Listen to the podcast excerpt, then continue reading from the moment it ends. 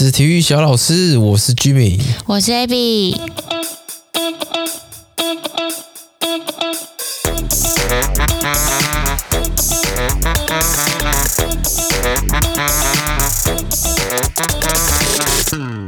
上上礼拜啊，我走在路上，然后第一次 遇到粉丝，对，对，找我拍照。遇到听众，遇到听众，听众对对？听 听众啊，讲粉丝好像太那个，太夸大，对，太夸大。遇到听众，听众了，听众，应该算是朋友的朋友了。是，就是虽然说不是跟我直接的朋友，不过我也是蛮受宠若惊的。那这整个情况是这样，就是那天下班，然后那天我要去新竹，就是去参加一个聚会啊，反正就是跟我前同事吃饭这样子。然后就到高铁站嘛，我就要搭高铁，因为都戴口罩，你知道吗？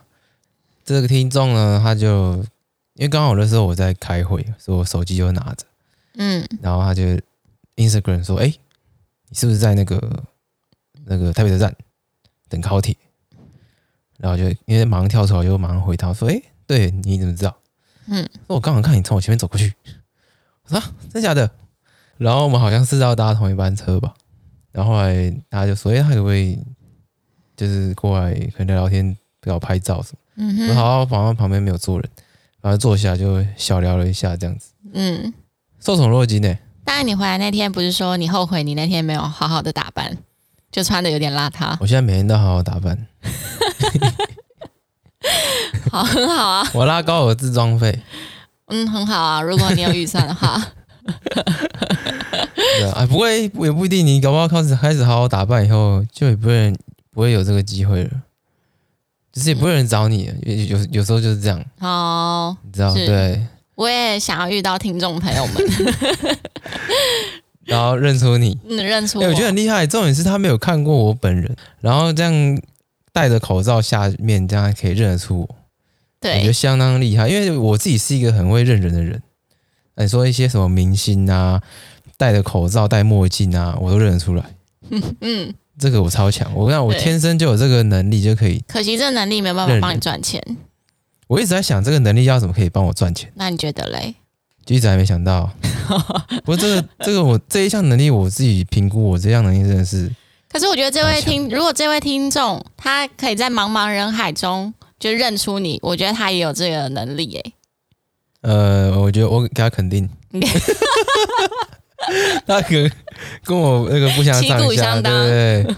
算是我认可的，很会认人的人。嗯，搞不好还比我厉害，因为我啊，不过我明星那些认出来，我也没看过他本人啊。可是我看过电视上他，也是。可是因为明星不，我觉得不一样，因为有一些明星是会自带光环的，哦、就是他在人群中比较亮眼。但我不觉得你是属于人群中会亮眼的那些人。所以你要可以认出平凡人，就真的是很厉害的吧？我也认出过平凡人，就是没有那么亮眼的啊。也是，可是可能是你的朋友，很久没见的朋友，或者是谁谁谁啊？哦、oh,，no no no，, no. 像谁？陈为廷，他算亮眼？我觉得他算啊，他也算亮眼，算吧。呃，张淑金，你知道谁吗？二房东。对，之前张淑金的新闻的时候。反正他就是二房东嘛，就是弄很烂的屋子租给别人，然后有一个帮他装潢屋子的一个师傅叫李麦克，有有上一些的时候的那个 call in 节目，就一直一直去干掉张淑金。那时候他很常上节目，嗯，这个人有人在路上我也认出来，说哎，这是那个李麦克，哦、这你这你这你就不知道啊？好像有印象，不过他的造型也比较特别。哦，就是他头发短短，可是他后面那个。尾巴是长的，这样。嗯，对啊。你还有一点，你还你就继续想想看，你就是这个能力可以怎么帮你赚钱？还有一次，还有骑摩托车，这也这也是不是很亮眼？骑摩托车，嗯，停红灯，然后哎，左边有一台车子，窗户开着，然后探头进去看。我觉得那算亮眼呐、啊。驾驶座是刘乔安。对啊，我觉得这算亮眼诶。这算亮眼哎，在车子里面很暗诶、嗯啊。可是他应该算是。蛮明显的人，这样哦，说外形的靓丽这样子，嗯，嗯好啊。之前还有那个是还有谁？还有，突然想不起来。戴墨镜的高杰，高杰，哦、我会认出来。哦，他戴墨镜哦。嗯，他热狗吧？有遇过哦，有有有有，在金华城停车场，嗯，牵着他小孩是。不过这是这些算比较亮眼，就是明星嘛。嗯、对啊，对啊，对啊，对啊。这礼拜开始解封嘞，大家终于可以不用戴口罩了，在运动的时候。对啊，大口吸，大口吐。我觉得其实对有氧比较不舒服，就是你流很多汗，然后那个口罩会一直粘在你的脸上的时候，会不太舒服。其实那口罩碰到水就没用了，你知道吗？哦。可能那个医疗用的口罩碰到水，它我知道你现在戴的一直都是没有用的，是啊，是吧？很透啊，像那个口罩很多洞洞啊，呼吸很顺。嗯，有戴跟没戴一样。那你那你有体验过没有戴口罩的运动了？呃，训练了吗？就我是说解封以来，嗯、呃，今天录音时间是十一月三号嘛，所以是昨天解封。嗯，昨天有一健身房，昨天是教课嘛。而且昨天我也是戴口罩了。哦，嗯？身为一位教练，要就是保护学生安全，要自自身作则。对，我是自己在建工训练的时候，昨天吧，然后因为我们是同事之间一起练这样，然后我就有把口罩拿掉。嗯，久违了。好，先进入我们今天的这个主题好了，放松。那为什么要放松？其实这个这主题应该。大家都觉得啊知道为什么，就是知道说要做放松这件事情，但呃，放松这件事情其实是越来越重要，就是在整个这个训练环节里面，因为像我最近在练举重嘛，举重它其实这个专项它是很对你的这个活动度是相当之要求的，所以你一定要做很完整、很彻底的放松，才可以达到举重这个专项的需求。放松是在训练前放松，还是训练后？训练以后都放松嘛。Oh. 不管你是做什么运动啊，跑步啊、骑车啊，你可能长时间的这个肌肉这个运作之后就会紧绷嘛。对。那紧绷常是有可能会是导致你会有很很容易会受伤啊，或者是你就缺少这个肌肉的这个弹性跟柔软度。我跟你讲，这个活动度、柔软度啊，假如说你今天肌肉一紧绷。你活动度会变差了。你想想看，假如说你今天要举手好了，手要呃水平抬到垂直的高度。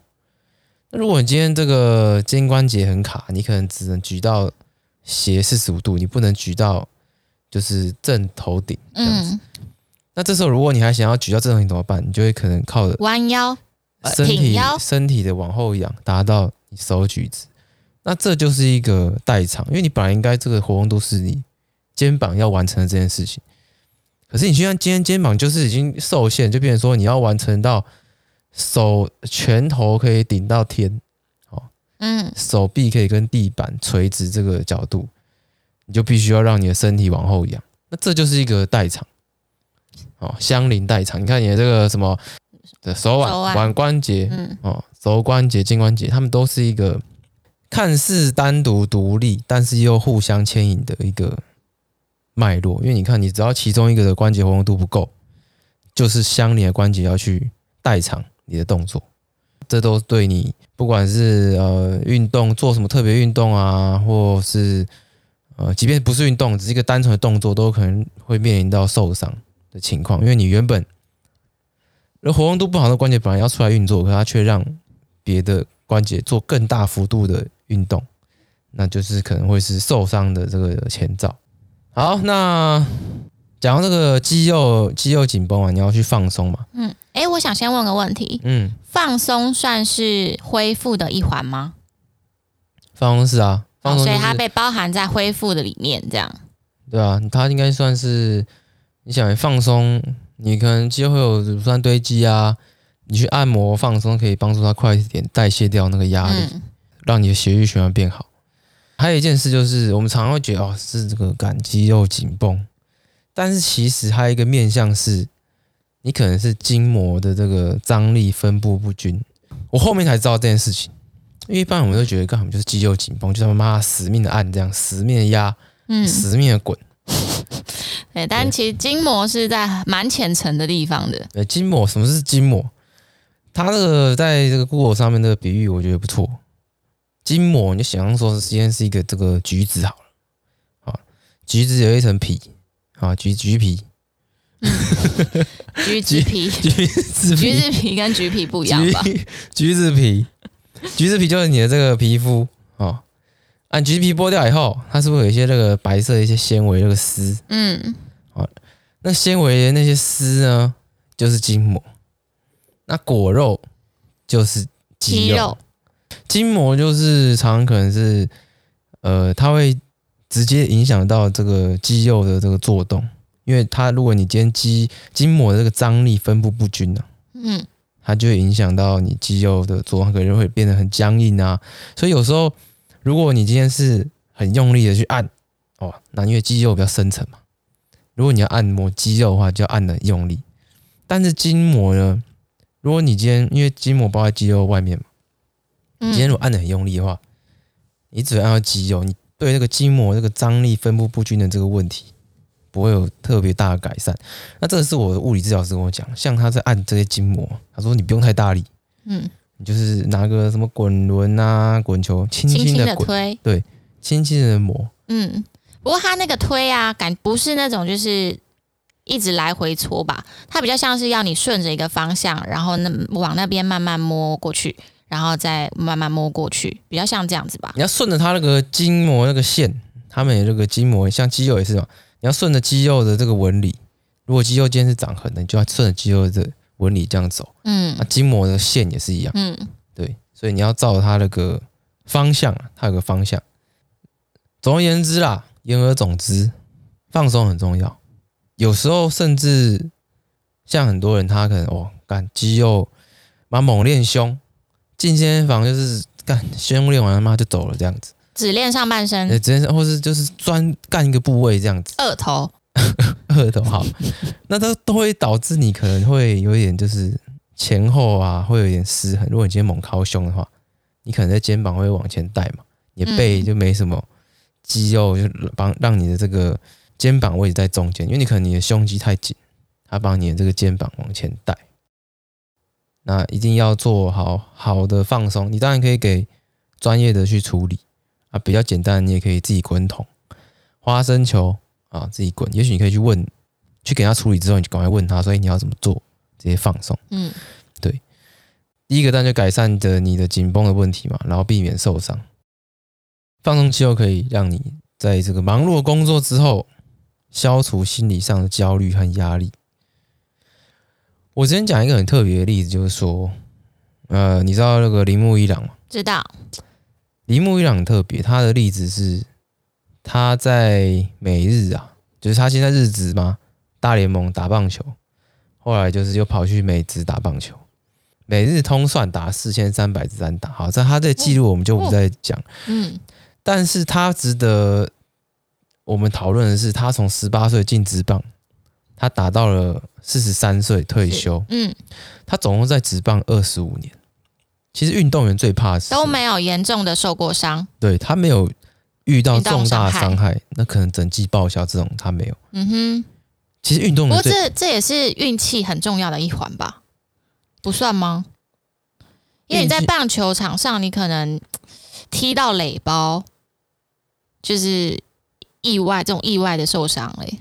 第二，帮你想嘛，今天一个意外，那你是不是你要很快的反应？你身体要可以反应，嗯，那也许就可以让你避免掉受伤这件事情。哦，前面是一个失误嘛，那我今天反应够快，你可以可以避掉一次的受伤。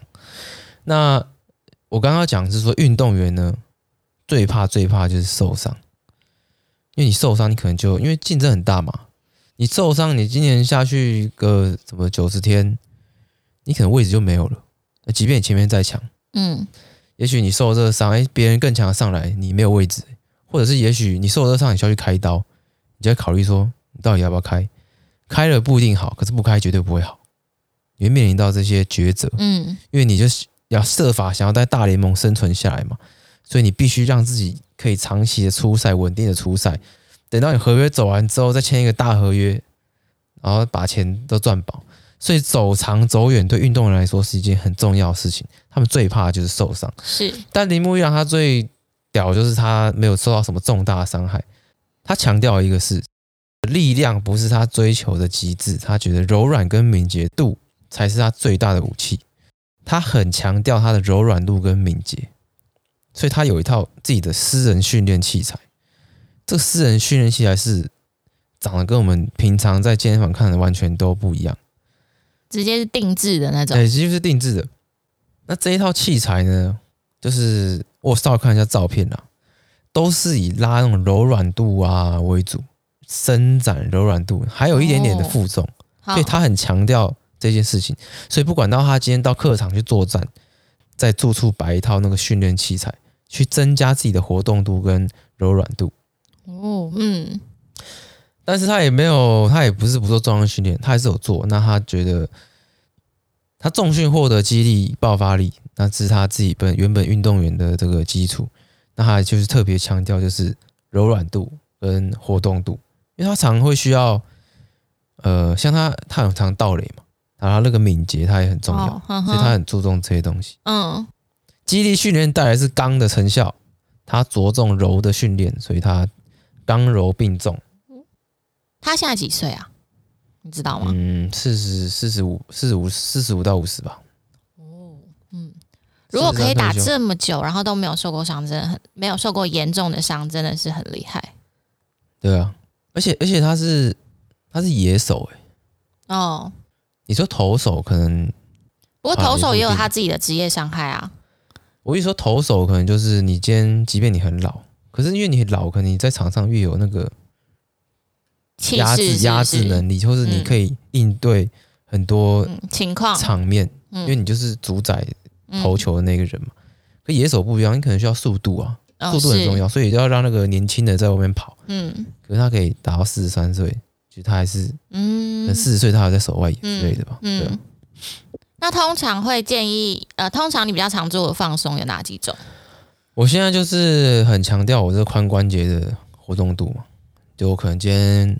盘腿，哎、欸，不盘腿了，坐在地上，然后脚掌合并，嗯，然后去压膝盖，都要贴到地嗯。嗯，那还有什么？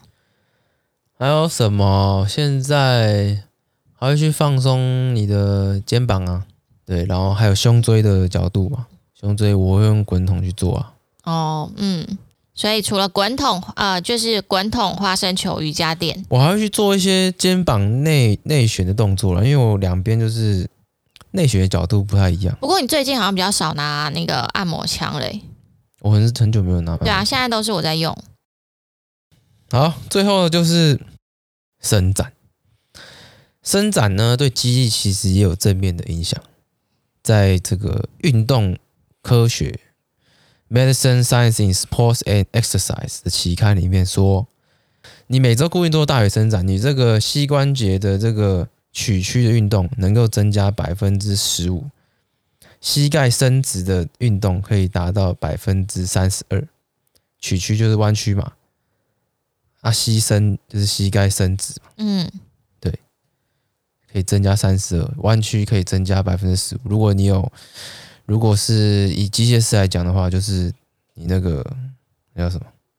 腿推？Leg curl，Leg curl，嗯，对，是腿推吗？不是腿腿，leg curl，膝关节曲曲伸直。哦，我好像知道是哪一个了。leg curl。嗯，好。那要不要总结一下？好。每一次的训练完之后，都还是建议大家一定要做很好的恢复。那很好的恢复里面呢，又包含好好的放松。那日常我们比较常可以用到来放松的。嗯，就像我们刚刚提到的滚筒啊、花生球啊，还有在瑜伽垫上面做一些伸展啊，都是不错的方式。按摩枪，对，按摩枪，或者是泡澡，应该也算是某种放松的一种吧。对，也是啊，也是啊。在肌肉放松啊，因为我记得有时候肌肉太疲劳的时候，可以去泡热水澡放松。对，身心也是一个恢复。嗯嗯嗯，没错。然后就是再次强调，在整个肌力训练的过程当中，恢复是相当重要的吧。嗯，你一定要保持你的肌肉要有弹性啊，它不能是一个太紧绷的状态。如果你今天只一直训练，然后都做放松，你肌肉一直处在一个很紧绷的状态，你就很容易受伤，会很容易受伤。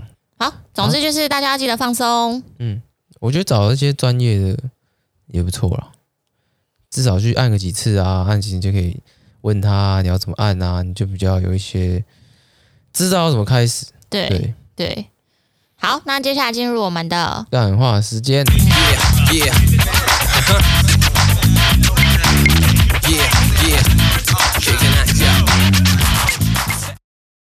我觉得我们可以延续刚刚的主题。哎，你之前就刚刚讲到那个按摩啊，嗯，你是找物理治疗师做放松吗？呃，其实去找物理治疗师不是纯粹说啊，我好紧，帮我放松，不是，通常是有一些我有症状，我会有不舒服，嗯，所以我才去转介物理治疗师，而不是说，诶，去了之后他说，诶，什么问题啊？哦，没有，那好，那个来帮我放个松吧。啊，不是不是，我的意思是因为你现在身体已经没什么大问题了，所以你现在你会把当物理去看每每一个月去找物理治疗师当做一个就是保养的放松的行程吧。那你这你现在找的物理治疗师通常就是一次大概都多少钱？两千。嗯，你觉得两千算贵吗？算贵。你觉得算贵？嗯，因为我前几个礼拜有在 PPT 上面看到一个讨论的文章，然后这个文章是说，呃，为什么健身的教练课一堂要动辄一两千，可能一千六、一千八？嗯，那下面很多人就说，对啊，为什么？就是他觉得。呃，怎么会这么贵？还有这么多盘子想要上课，或者是有些人就说，对啊，自己看影片就好啦。嗯，那你觉得就是对这个讨论串，你有什么想法吗？其实说真的，教练课我也觉得不便宜啊。虽然说我现在在帮人家上课，可是我现在目前我也是也有在外面备上课，所以我也有缴教练费给别人啊。当然，这我觉得也不是一个。小额的花费啊，所以每次上课其实我其实都蛮认真的，就是我一定要有学到东西，然后我知道我要来干嘛，而不是就是呃当做是一次运动这样子。哦，对对对啊。然后这个人他就说，他觉得嗯，他的想法是这样，他觉得如果今天你是要有教学的内容的话，那他比的是譬如说像学生的家教跟什么钢琴的老师。嗯，那这些他们的时薪大概就是可能你说高中的家教可能就五百一小时吧。嗯，那你可能是很顶尖的人的话，你可能可以喊到一个一小时七八百之类的，那应该算很高的。对，嗯，那钢琴的话，因为我我自己没有上过课，不过他说他现在小女儿在上课，然后是一堂八百块一小时。嗯，然后相较之下，他就觉得一小时的一千五百块或一千六百块教练课是相当昂贵的。嗯。但我觉得这有一点差距，是因为，呃，在我自己后来上课之后，我发现很多事情是你没你没有办法从呃影片上学到的，嗯，呃，你没有办法借由 YouTube 上面学到。应该说，同一个动作，你以为你做跟影片要求一样，但事实上你就是不一样。对，很多的那个注意事项你不知道是什么，你以为哦，没有啊，就是。就是就蹲下去、弯下去、举起来这样啊，是难的这样。或是或是好，就算你今天你看 YouTube 的影片好了，然后你再看你自己录的影片，然后你发现不一样，但是这中间的不一样，你会不知道该怎么去调整成比较好的姿势，或者是我们今天第一开始最一开始有讲到的代偿，就你可能在做这个动作的时候，你其实是很多部位在做代偿的，可是你没有办法，你自己很难知道你要怎么避免这件事。对吧？或是你可能今天啊，我就看影片做啊，干怎么做完？干腰好酸哦，或是我 下背我怪怪的啊，也许就是这个练的有效吧。然后睡觉起来看看，就发现这状态妈两三天还是一样这样。隔天起来腰更酸。对，下背人说啊，说要放松嘛，果然来放松，应该是真的有练到了这样。嗯啊，不过就是连锁的，他的教练啊，其实你在你去看那种，譬如说沃俊啊，或者建工啊，他们那个教练课，其实实际上是真的蛮贵的，就可能是一千八一堂课这样。可是实际上你那一千八绝对不是完完整整的给你那个教练，就是抽公司会抽嘛？对，因为他们公司会抽成嘛。那呃，我现在查询到的啦，就是一些连锁健身房他们的。教练的薪水啊，它其实就是分三个部分。第一个部分就是底薪嘛，那第二个部分就是你的业绩，底薪多少？两万多块，呃之类的。对，那第二个就是你的业绩，业绩就是看你可能那个月你卖了几堂课，那它可能会取决于你今天今年的业，呃，这个月的业绩达到了几万，然后它让你抽几呃几十趴之类的。那再来的话，就是你这个月的堂数一样，就是你堂数越多，你可能可以抽的更多。堂数业绩不是一样的？不，业绩是譬如说我今天卖你，你跟我签了三十堂课，那个算业绩呀、啊。那堂数就三十堂吗？可是我你这三十堂不会是我这个月上的三十，我这个月就把三十堂上完呐、啊。哦，你说你我这个月上实际上了多少堂，又可以再抽成？对啊，对啊，对啊，上五十堂再抽多抽一趴，八十堂再多抽一趴，这样。呃，类似这样算法，就是你可能超过几堂之后，它就会让你抽比较多的趴数。不过大部分我我现在查到的资讯就是说，连锁健身房的教练课，它其实能够抽到百分之三十或四十的课程费，就其实已经算是很还不错的了。还不错，你说对谁啊？对教练还是对健身？对教练。啊，这算少的是，是？三四十算多。对教练不是要越抽越少，教练越爽吗？不是，是我我可以抽多少当我的当我的钱，譬如说。我今天你一堂课是一千块好了，我抽三十趴，所以我的实打我不是我抽，所以我只拿到三百块。哦，就是以你可以抽多少，一千块就抽三十三十趴这样，公司拿七成。对，所以举例来说，就是假设你今天是一堂课是上一千块好了，你在连锁教练课上上课的，呃，连锁的。呃，健身房上课的话，你一堂课其实实际上教练可能只能拿到三四百块。一堂课多少钱？我刚举例一千，一千一堂课拿三百块。对，一千上个四堂好了。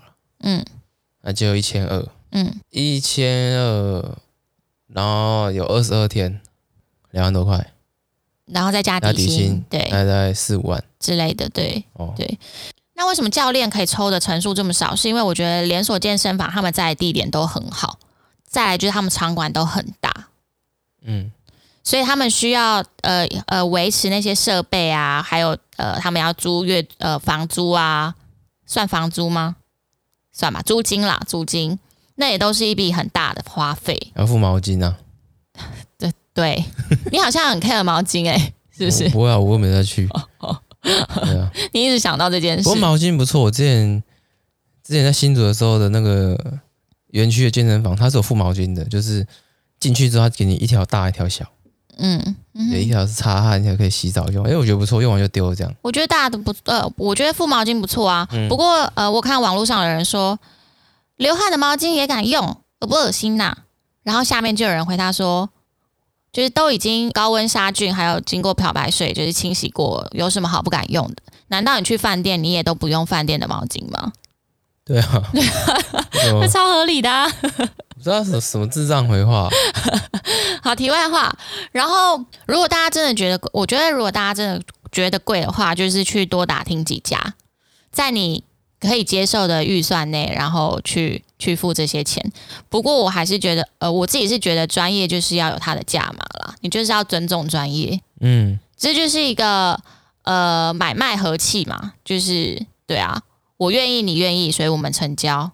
当然，就是你可以找自由教练，那自由教练有可能他的价钱会低一点，但是会有些风险，就是。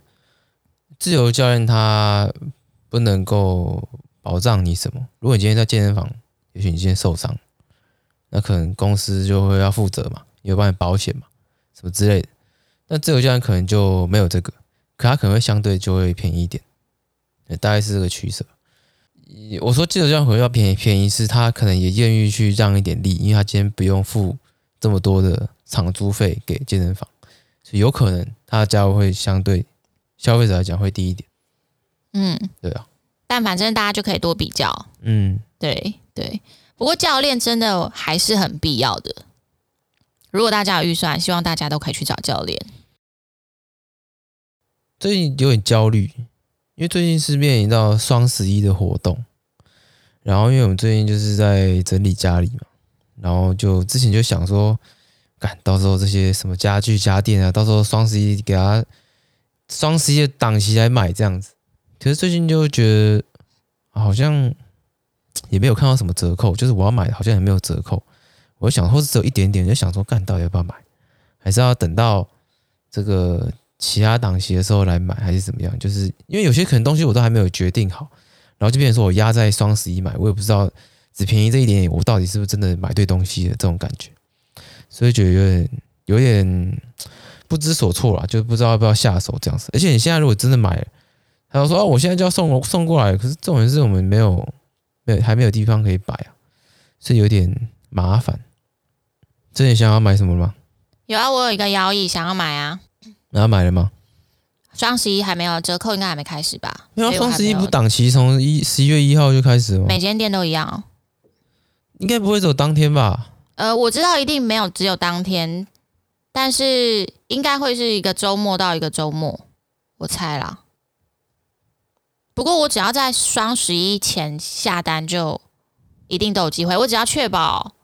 它没有超过就好了，就是现在三号，我离双十一还有一个礼拜。走啊！你在当天的时候，你当天一定是在档期内嘛？对啊。走啊！你在当天买，它可能就没有了，就哎。欸、哦，不会，我是预购，我是预购，反正我也不需要拿到，我也不需要很快拿到，我只是因为它便宜，所以也类似囤货的概念。哦。那你有什么想买的吗？有，我在看，就是。可能音响吧，哎呀，可是还 没有看到特别便宜啊，或什么的。因为我对音响其实也没有什么研究啊，我对音响这个，你应该是你有先去看品牌他们有没有活动公告了吗？没有，他们通常都是挂在 Momo 或是 PC Home 下面，然后跟着 Momo PC Home 的这些来做一个档期，自己的什么官网反而没有。哦哦，嗯，是哦，嗯，哎，等一下。我们刚刚在讲双十一嘛，嗯，然后我们在讲我们有看到什么折扣，然后可以买的嘛，对不对？嗯，那你的教练课会有折扣吗？我教练课有折扣吗？应该不会吧？你们不来一个双十一的活动？哦，哎呀，真是很穷嘞。我你就算看了这个折扣，搞不好也不会有人报啊。好啊，来啊！那你的折扣是什么？折扣来嘛？那折要折扣吗？折扣好了，这个还想涨价，还要折扣？好，那不然这样，今天十一，今天十一月几号？十一月三号，已经四号了。三号，我我我觉得我顶多。在一个一个人的哦，你说现阶段只能再接收一位新的学生，对对对，好。那我想想，好了，这个我限个日期好了，就是从我们呃上架那天到十一月十一吧。哦，到十一月十一啊？对啊，十一月十一零零零零零这样。没有啊。那就是十二月十十一月十二的十一月十一的十一点五十九分，晚上十一点五十九分。嗯，哦，五十九分之前，呃，你可以要怎么讲？私讯啊，私讯啊，要有意愿，要要有意愿，还是他只是纯粹来问？可以问了，也没差啦。对啊，确定要上，那再报一个好一点的价钱，这样。嗯，对。那就在私讯讨论啊！对，所以这个活动没有内容。活活动内容，内容是教练课啊。内容是什么？可是我以为你会是一个 OK，那不然我就是总价折多少钱？因为我现在还没有想法，突然这样讲。哦，是哦。对啊，好吧，那就好，好啦好啦，折个一千嘛，好不好？折一千可以吧？折一千。好，所以那个体育小老师双十一节庆的这个活动，就是在十一月十二号的零点零分之前，不是十一月十十一月十一号的十一点五十九分之前。好，在十一月十一号的晚上十一点五十九分之前，你只要私讯他，然后有问他说，就是你有跟他讲说你有这个意愿的话，那。呃，成交我们成交，如果有成交，哦，如果有成交的话，这个教练费用就会减少一千块。对，一千块基本上就是十堂一千嘛，就一堂。那如果有哦一堂哦，那如果有一个人小粉丝听众，然后就私讯你说是单堂折一千吗？当然这些事我还要，我可能要给他钱呢。好，好，所以先帮回帮大家解答了一个疑问，就不是单堂折一千。对，我们从一个 session 就十堂这样。好，折一千这样。嗯，好，从上架的那一天开始算吗？对，十一月十一号的十一点五十九分之前，然后折一千。好，OK。好，仅那个仅名额仅此一位，仅此一位。为什么仅此一位？太累了。没时间啊真的没有时间。哦现在没有时间再收新学生了。对对对。好那就一位的名额。好那我们今天就这样子喽。好。好拜拜。拜